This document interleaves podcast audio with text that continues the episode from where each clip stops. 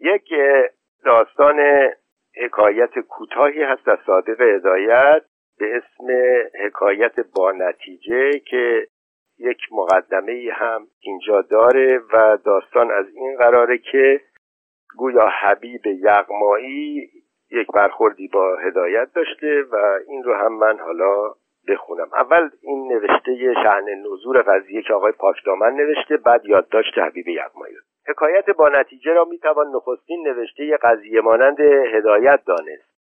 میان این حکایت و آن قضایا شباهت ها بسیار است. اینجا هم یکی از قالب های رایج در ادب فارسی به سخره گرفته شده است. همراه با نقد رفتارها و رسوم متداول و متعارف. حکایت با نتیجه بار نخست در مرداد 1310 انتشار یافت. یعنی بیش از سه سال پیش از انتشار وقوق صحاب در مورد شعن نزول این قضیه دو روایت در دست است. روایت نخست از عیسی هدایت برادر بزرگ صادق است که می نویسد روزی مرحوم مادرم به صادق گفت چرا حکایت تو ناتمام و بینتیجه است؟ صادق هم حکایت با نتیجه را نوشت و به مادرش تقدیم کرد. روایت دیگر از حبیب یغبایی است. وی که در سالهای پس از انقلاب درگذشت خاطرات خود را به رشته تحریر کشیده است. اینکه این خاطرات به تمامی به چاپ رسیده یا نه بر این نگارنده نامعلوم است. اما بخشی از آن را ایرج افشار در مجله آینده با عنوان خاطرات مدیر مجله یغما به چاپ رسانده است که گزیده ای از این بخش هم با عنوان هدایت و یغمایی خاطرات ادبی در شماره بهمن اسفند 1370 در یکی از ماهنامه های فرهنگی هنری تهران تجدید ثبت شده است. تنها تفاوت این دو متن در این است که حبیب یغمایی در متن نخست در معرفی خود نوشته است که در آن زمان یعنی در حول هوش سال 1308 شمسی با اندکی پس و پیش به خلاف صادق هدایت مجتبا مینوی بزرگ عربی و مسعود فرزاد که جوانانی بودند بی بند و بار من مرتجع و مذهبی تا حدی بودم. در حالی که این جمله آخر در 1370 به صورت زیر درآمده است. من تا حدی مذهبی بودم. به این ترتیب مرحوم یغمایی در فاصله ده ساله و پس از وفات خوشبختانه به همت حروفچینان و اغلاط چاپی و یا به لطف دیگر سانسورکاران و اهل تمیز عاقبت به خیر شده است و از وادی ارتجا بیرون آمده و به شهروندی مدینه فاضله اهل مذهب گام نهاده است. که البته این ارتقاء مقام بعد الموتی از کمترین اعجازات جمهوری اسلامی نیست که فرمودند چراغی را که ایزد برفروزد هر آنکس فوت کند ریشش بسوزد. و در این نکته همه اهل رأی و نظر اتفاق دارند. دو چیز حاصل عمر است نام نیک و ثواب و از این دو درگذری کل من علیها فان. هدایت و داستان با نتیجه نوشته حبیب یغمایی. این وقایع مربوط است به سال 1308 شمسی با اندکی پس و پیش در آن زمان کافه ای بود در لالزار موسوم به روزنوار من معلم بودم. مینوی روزی مرا بدان کافه دعوت کرد و رفتم.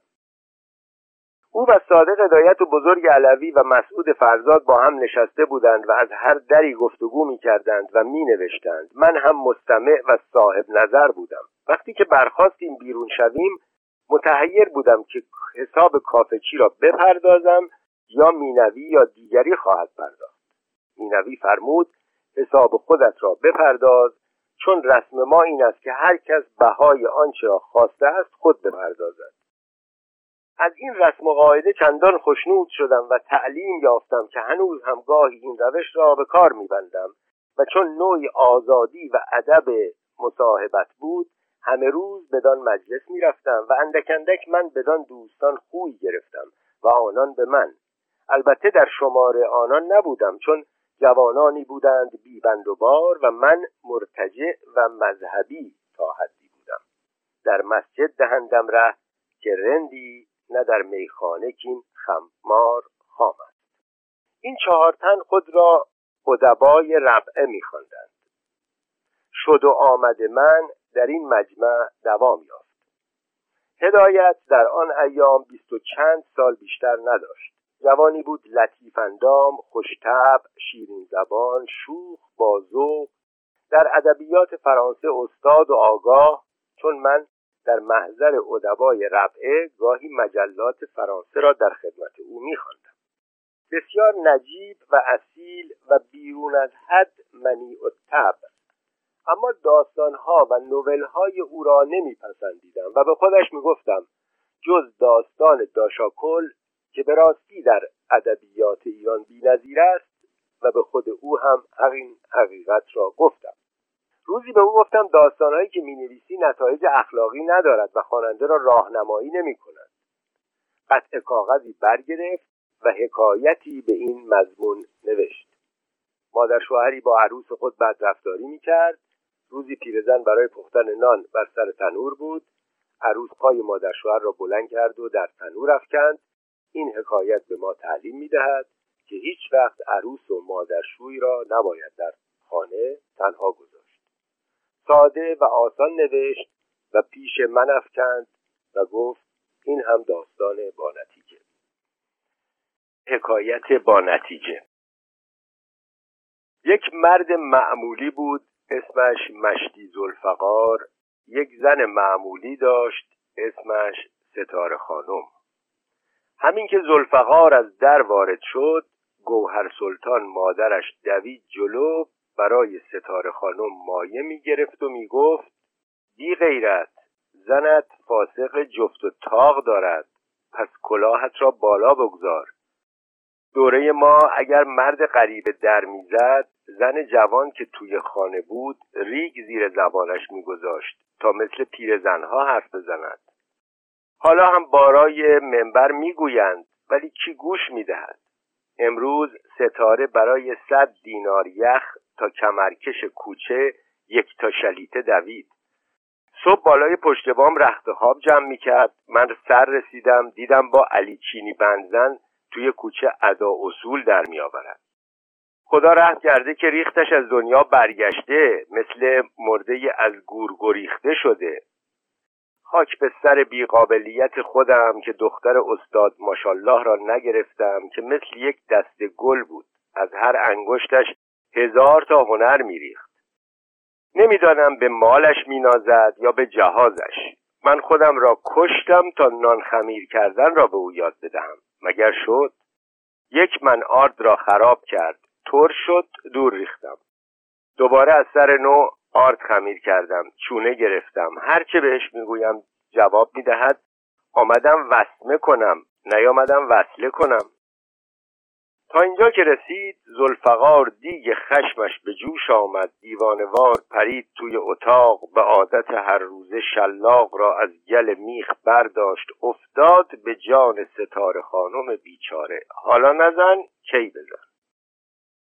تازیانه با چرم سیاهش مانند مار دور تن او میپیچید. بازوی او را الفداق الفداق سیاه کرده بود. ستاره خودش را در چادر نماز پیچیده ناله می کرد ولی فریاد رسی نداشت. بعد از نیم ساعت در باز شد. گوهر سلطان با صورت مکار لبش را گاز گرفته بود. برای میانجیگری جلو آمد. دست زلفقار را گرفت و گفت خدا را خوش نمی آید مگر جهود گیر آورده ای چرا اینطور می‌زنی؟ پاشو ستاره خانم پاشو جانم. من تنور را آتش کردم لوک خمیر را بردار بیار با هم نان بپزیم. ستاره خانم رفت از زیر سبد لوک خمیر را برداشت. وقتی که دم تنور رسید دید مادر شوهرش دلا شده توی تنور را فوت می‌کند. دست بر غذا پایش رفت توی بادیه آب با لوک خمیر دمرو افتاد روی گوهر سلطان و مادر شوهر تا کمر توی تنور فرو رفت. بعد از نیم ساعت که ستاره خانم از قش دروغی به هوش آمد گوهر سلطان تا نصف تنش جزغاله شده بود. نتیجه این حکایت به ما تعلیم می دهد که هیچ وقت عروس و مادر شوهر را نباید تنها دم تنور گذاشت. قضیه زمهریر و دوزخ. در توضیح نوشته شده که این از غذایایی بوده که هدایت نوشته و از کتاب وقوق ها بیرون گذاشتن که بعدا نسخه ای رو آقای محمود کتیرایی پیدا می‌کنه و چاپ می‌کنه. قضیه زمهریر و دوزخ. در یکی از خیابانهای عالی جابلسا که جهود و مسلمان کسب می کردند آنجا روبروی دکان یک یهودی عتیق فروش سید جلنبری عباش را گرفته بود به دوش. صبح ساعت هفت جلوی صندوق صرافی می نشست ساعت ده شب دکانش را تخته کرده می بست سید صراف با یهودی عتیق فروش دیگ مهر و محبتشان آمد به جوش. به حکم همسایگی با هم معنوس شدند رفیق و یک رنگ مثل مرغ و خروس شدند. موقعی که بیکار بودند با هم درد دل می کردند آنقدر این می گفت و آن می گفت تا هم را کسل می کردند از دنیا و آخرت از دوزخ و بهشت از برزخ و زمهریر از زیبا و زشت هرچه به دهنشان می آمد می گفتند چیزهای باور نکردنی از همدیگر می شنفتند سیده می گفت که روز قیامت ما اولادهای پیغمبر هستیم آسوده و راحت. اگر گنهکار باشیم میبرندمان زمهریر که آنجا خنک است مثل مناطق سردسیر. جوده می گفت به ما چنین وعده ندادند. اگر گناه کردیم یک راست توی جهنم میاندازند. من در گرما هستم و تو در سرما. تا ببینی عاقبت کارمان می‌کشد به کجا. بنابراین خوب است یک قراری با هم ببندیم که صرفه به حال هر دومان باشد و بپسندیم.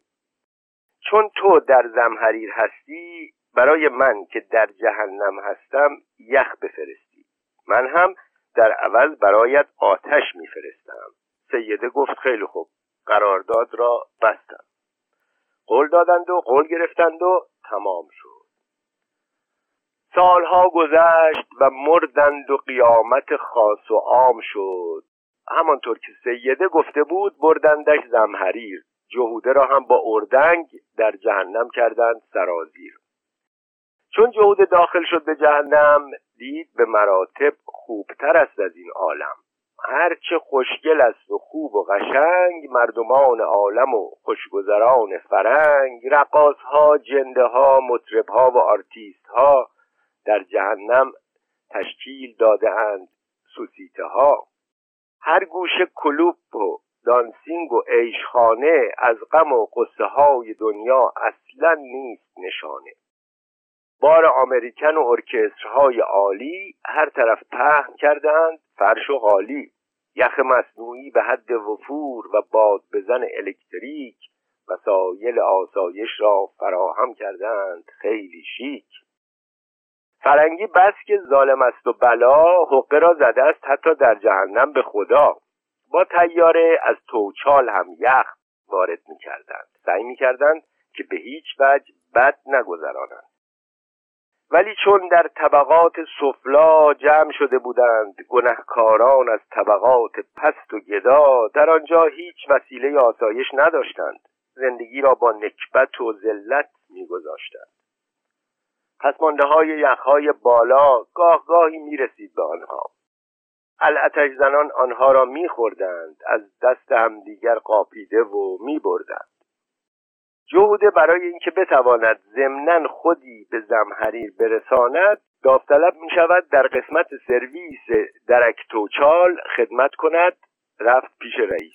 پیشنهاد داد که اگر مرا بپذیرید به شما قول می دهم که منافع هنگفتی ببرید. رئیس که ریش بزی و هیکل منحوسش را دید می‌خواست زنگ زده به پیش خدمت بگوید بیرونش کنید. جهوده که این چنین دید ریشش را گرفته جلوی رئیس پرید گفت ما بمیریم دست به زنگ نزن. اگر آنچه گفتم نپسندیدی با این عصایت سر مرا بشکن. چون ما امت موسی عاقبت اندیشیم به همین دلیل در ثروت دنیا از همه پیشیم. در زمان حیاتم در نزدیکی توچال اشیاء عتیقه فراوانی کرده ام چال. اگر مرا با خود ببرید نشان می‌دهم. پس از آن که درآوردیم نصفش را به شما می‌دهم. رئیس درک توچال گول او را خورد. در تیاره سوارش کرد و با خودش برد. همین که نزدیک توچال پایین آمدند یهودیه مثل جن غیبش زد و دیگر او را ندیدند. چون خیلی گردیدند معیوز شده برگشتند. از خجالت به دیگران هیچ نگفتند. اما یهودی پشت سنگی قایم شده بود. چون که مطمئن شد آنها رفتند بیرون آمد زود. از کوه سرازیر شده به قصد زمهریر روانه گردید. چون راه را بلد نبود چندین روز طول کشید تا نزدیک چهار دیواری رسید. با هزار زحمت از دیوار آن طرف پرید. آن سمت دیوار محشر خر بود. چندین میلیون خر ماده و نر بود. در وسط این همه خرهای چاق و چله چشمش به یک خر زخم و زیلی افتاد که نشسته بود روی پله. زانوی غم بغل کرده و اشک میریزد. هر چه صدایش می‌کنی از جایش بر نمیخیزد. یهودی پیش رفت و حال دلش را پرسید. قلاق آهی کشیده و از جا پرید. گفت من که می‌بینی به این حال زار هستم خر سواری شداد نابکار هستم. به جرم اینکه او را روی دوشم سوار می‌کردم گرفتار رنج و زحمت و زخم و دردم. محض سواب مرا از اینجا بیرون ببر. شرط می‌کنم که برایت کار بکنم مثل خر. جود دلش سوخت. از او پرسید آیا تو راه زمهری را بلدی؟ نیش خره وا شد خندید. گفت تمام راه و رخنه های اینجا را می‌دانم. شما را در عرض چند ساعت به زمهریر میرسانم. الخلاصه یهود و الاغ از آنجا بیرون شدند. روانه کوه و دره و دشت و بیابون شدند. ناگهان سواد زمهریر از دور پیدا شد. نیش یهودی از کسرت شادی وا شد. جستی زده و از الاغ پایین پرید. خودش را تا پشت دیوار زمهریر رسانید. بیچاره سیدها از زور سرما صدای به هم خوردن دندانهایشان پیچیده بود در هوا. هر که رفیقش را صدا کرد جوابی نشنید. قفلتا فکری به خاطرش رسید. علاقه را پایین دیوار نگاه داشت پایش را بلند کرده و روی پالونش گذاشت. آنقدر به اطراف نظر انداخت تا میان آن همه جمعیت رفیقش را یافت. با اشاره دست و چشم و ابرو رفیقش را خواست و گفت هوی یارو مگر عهدی که در دنیا بستیم به یاد نداری که به این رفیق از راه رسیدت محل نمی‌گذاری؟ سید پیش دوید و مقدار زیادی از یخهای زمهریر از آن طرف دیوار ورداشت و فورا ریخت به زیر. جوده یخها را بار الاغ کرده روانه شد. از راه عوضی داخل محوطه جهنم شبانه شد. از پشت دیوار صدا رسانیده گفت هر کس یخ می‌خواهد میفروشم نمی‌دهم مفت. طلای مذاب برایم بفرستید. اگر گرمتان هست و یخ می‌خواهید. مردم که این ندا را شنیدند همه به طرف روزنه که صدا از آنجا میآمد دویدند. سر طلای ذوب شده وا شد. بینوا یهودیه از ذوق مثل دیوانه ها شد. قالب های بزرگ یخ را زیر طلاها میگذاشت. طلاها روی یخها ریخته میبست. فورا ور می داشت گاهگاهی هم چند تیکه یخ برای آنها میانداخت. با این بخشش دلهای آنها را خرم می ساخت کاسبی یهودی رونق گرفته میلیونر شد. در حمل و نقل یخ از زمهریر به جهنم فوقالعاده ماهر شد. یک روز که پشت دیوار زمهریر رسید یک شخص تازه واردی را در میان سیدها دید که دورش را گرفته و التماس می کردند دامنش را گرفته می بوسیدند خودشان را لوس می کردند او هم به آنها دلداری داده و امیدوارشان می کرد که انقریب راحت خواهی شد از این جای سر. یکی از آنها پرخاش کرده گفت آخر ما مردیم بس که لرزیدیم منجمد شدیم عجب گوهی خوردیم. حضرت جواب داد چشمتان کور شود. اینقدر باید سگلرز بزنید تا معصیتهایتان دور شود. هرچه من گفتم نشنیدید. تا آخر نتیجه اعمال بد خودتان را دیدید. این بگفت و با تغییر از آنان دور شد و رفت بیرون. یهودی آهسته رفیقش را صدا زد رو پشت بوم. گفت عجب شماها مردمان احمقی هستید. همتی بکنید و از اینجا فرار کرده راحت بشوید. اگر بدانید در جهنم چه نعمتهایی خبر ندارید که آنجا چه جایی است. هرچه آدم خوشگل و خوب است آنجاست. همیشه بسات عیش و شادمانی برپاست. می‌گویند میخندند میرخسند و کیف می‌کنند. نه مثل شماها عمرشان را حرام و حیف می‌کنند. دخترهای وجیهه از سر و کله آدم بالا می روند خودشان را مثل روح توی تن آدم جا می دهند سیده صدا کرد رفیقها بیایید. اوصاف جهنم را از این یهودی بشنوید. سیدها جمع شدند که اوصاف جهنم را بشنوند. اگر خوششان آمد قاچاق شده به جهنم بروند. حزقیل یهودی هم با آب و تاب آنقدر تعریف کرد که دهن آنها افتاد آب. یک نفر از آنها گفت اگر جهنم خوب جایی بود پس چرا از آنجا بیرون آمدی ای مرد یهود؟ یهود خنده ای کرد و گفت عجب! در تمامی جهنم جانیست حتی یک وجب. من از بس که در آنجا با نسوان عیش کردم برای یک مدت معینی مرخصی گرفتم. چون دوباره قوای تحلیل رفتم برگشت بی معطلی به طرف جهنم خواهم برگشت. سیدها به هم نگاه کرده آه میکشیدند. مثل خایه حلاج ها از زور سرما میلرزیدند عاقبت قرار بر این شد که سرویسی تشکیل بدهند. سیدها بنکن از نمحریر کوچ کرده به جهنم بروند. یک نفر از آنها پیشنهاد کرد حالا که می‌خواهیم برویم اقلا به بهشت موعود خودمان چرا نرویم؟ یهودی پوزخندی زده گفت به جان شما که بهشت نمیارزد حتی به مفت. در آنجا یک مشت آخوند شپشو و مفتخور که کارشان صبح تا شوم است خواب و خور با یک دسته بیوه زنهای عبادت کار که آدم از دیدن رویشان می شود بیزار جمع شدند و اصلا عیش و نشاط به هیچ وجه پیدا نمی شود در آن بساط به به از جهنم خودمان که شاد می شود از آن روح انسان. دائما اهل بهشت ناخوشند به عکس اهالی جهنم که شب و روز خوشند. یک روز از بهشت پی دکتر آمدند تا برای آخوندی که مرغ در گلویش گیر کرده بود ببرند. آخوند به خودش افتاده و هیچده تا مرغ خورده بود. اگر دکتر نرسیده بود یقینا بیچاره دوباره مرده بود. دکتر وقتی که به بالین مریض رسید از هیئت گردن کلفت آخوند رم کرده و ترسید.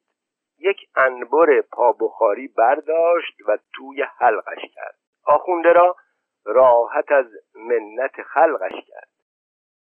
دانه دانه لنگ مرغها را گرفت و کشید بیرون. از حلق آخوند بیرون میریخت. پلق پلق خون. هنوز دستش از این کار فارغ نشده بود که یک گردن کلفت دیگری صدایش نمود. دخیلتم آقای دکتر به حال مایم برس که شش سال آزگار است سینم می‌کند خسخس. دکتر چون این وضعیت را دید وحشت کرده هواپیما طلبید. خوری های خوشگل و غلمان روی دست و پایش ریخته و گفتند الامان الهی ما بریم تصدق شکل ماهتون ما را کفن کردی همینجا پیش ما بمون. دکتر فریاد زده پس افتاد. گفت من از شما ویزیت نمی‌خواهم. مرا روانه کنید ای داد. گرچه آنها رضایت نمی‌دادند ولی ناچار شده رفتند یک الاغی آوردند. از این الاغ من که می‌بینید صد مرتبه بدتر. تمام تنش کوفت و جزام بود سر تا سر. دکتر را سوار کردند و بردند. دم دوزخ به سگ چهار چشم سپردند. با اینکه دکتر خودش را دزنفکته نمود از بس که آنجا چیزهای وحشتناک دیده بود تا سه روز آزگار دکتر بینوا نه غذا توانست بخورد نه دوا. یه ریز قلط می‌زد و ناله می‌کرد و قیه می‌کشید. موهای تنش سیخ شده از وحشت بهشت میلرزید. پروفسورهای معروف با انژکسیون مورفین خوابش کردند و بردند توی زیرزمین. پس از بیست و چهار ساعت استراحت کم کم به هوش آمد و خیالش شد راحت. رفقایش جمع شده از او دلجویی کردند. گفتند آنچه دیدی در خواب بود او را به کافه بردند. چون قدری ویسکی سودا خورد حالش جا آمد. خمیازه کشید و آرق زد و پهلوی خانم ها آمد. همه به او گفتن قصه نخور در بهش نیستی اینجا جهنم است. همان جهنم پر ناز و نعمت و خالی از مهنت و غم است. تا بخواهی بنوش و بکن و بخور نه یک دور نه صد دور بلکه چندین هزار دور. عاقبت یهودیه بس که گفت آنها را از راه به در برد. زمهریر را از آنها گرفت و آنها را با خودش به جهنم برد. بالاخره جنس یهودیت را به کار زد. آنها را به یک بدبختی بی انتهایی دچار کرد. از راه نهر زقوم داخلشان کرد یک سره به اسفل و سافلین ولشان کرد. در آن طبقه از جهنم مردم عصر حجر زندگی می کردند با هم.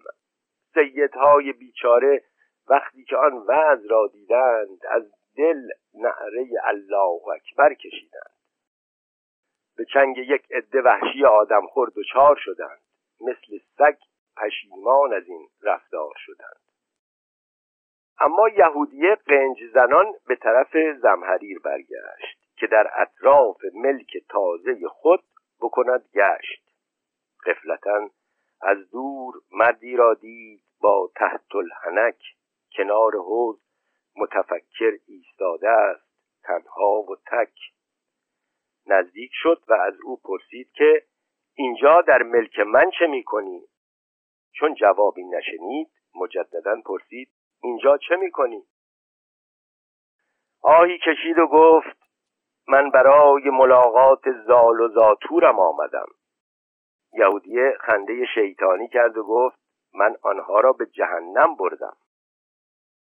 علی هم خشمناک شد و با نوک پا چنان زد در کون یهودی که پرید رفت هوا. آنقدر رفت رفت رفت که از نظر ناپدید شد و معلوم نشد که کجا شد در به در.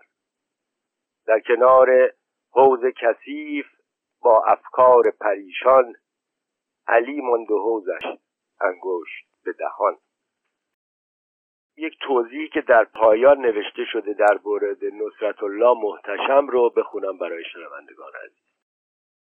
نصرت الله محتشم نامی است بسیار آشنا در تاریخ نمایش ایران.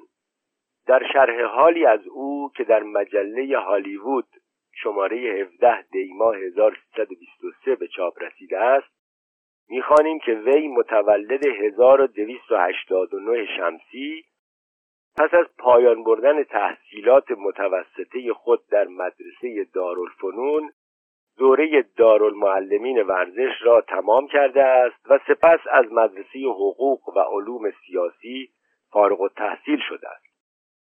در سال 1309 که مرحوم کرمانشاهی از روسیه به ایران مراجعت و کلاسی به نام استودیو درام تأسیس کرد محتشم نیز به آنجا وارد و گاه گاهی نمایش هایی می‌دادند و بعد هم در تئاتر دائمی نکیسا که به مدیریت ارباب افلاتون شاهرخ اداره می‌شد شرکت کرد. در سال 1311 به فرانسه برای تحصیل تئاتر رفت و چون موفق نشد به مطالعه و تماشای تئاترهای مختلف در آنجا اقامت کرد. دو سال بعد یعنی در سال 1313 به ایران مراجعت کرد و از اینجا نیز به هندوستان رفت و در بمبئی هنگامی که کمپانی امپریال فیلم مشغول فیلمبرداری از نمایشنامه فردوسی به زبان فارسی بود نقش سلطان محمود غزنوی را ایفا نمود. در اواخر 1314 به ایران باز میگردد و از 1316 به فعالیت های تئاتری می‌پردازد و چون آقای عبدالحسین نوشین نیز مانند ایشان علاقه مفرتی به این نقش شریف داشتند با هم شروع به کار کردند و در بیشتر پیس های نامبرده شرکت کرد محتشم از 1320 با افتتاح تماشاخانه تهران در آنجا مشغول به کار می شود او در آن سالها از هنرپیشگانی بود که در نمایشنامه های تاریخی در نقش شخصیت هایی چون نادرشاه آقا محمد خان قاجار و دیگران ظاهر می شد وی را میبایست از جمله هنرپیشگان تراز اول تئاتر ایران در آن سالها دانست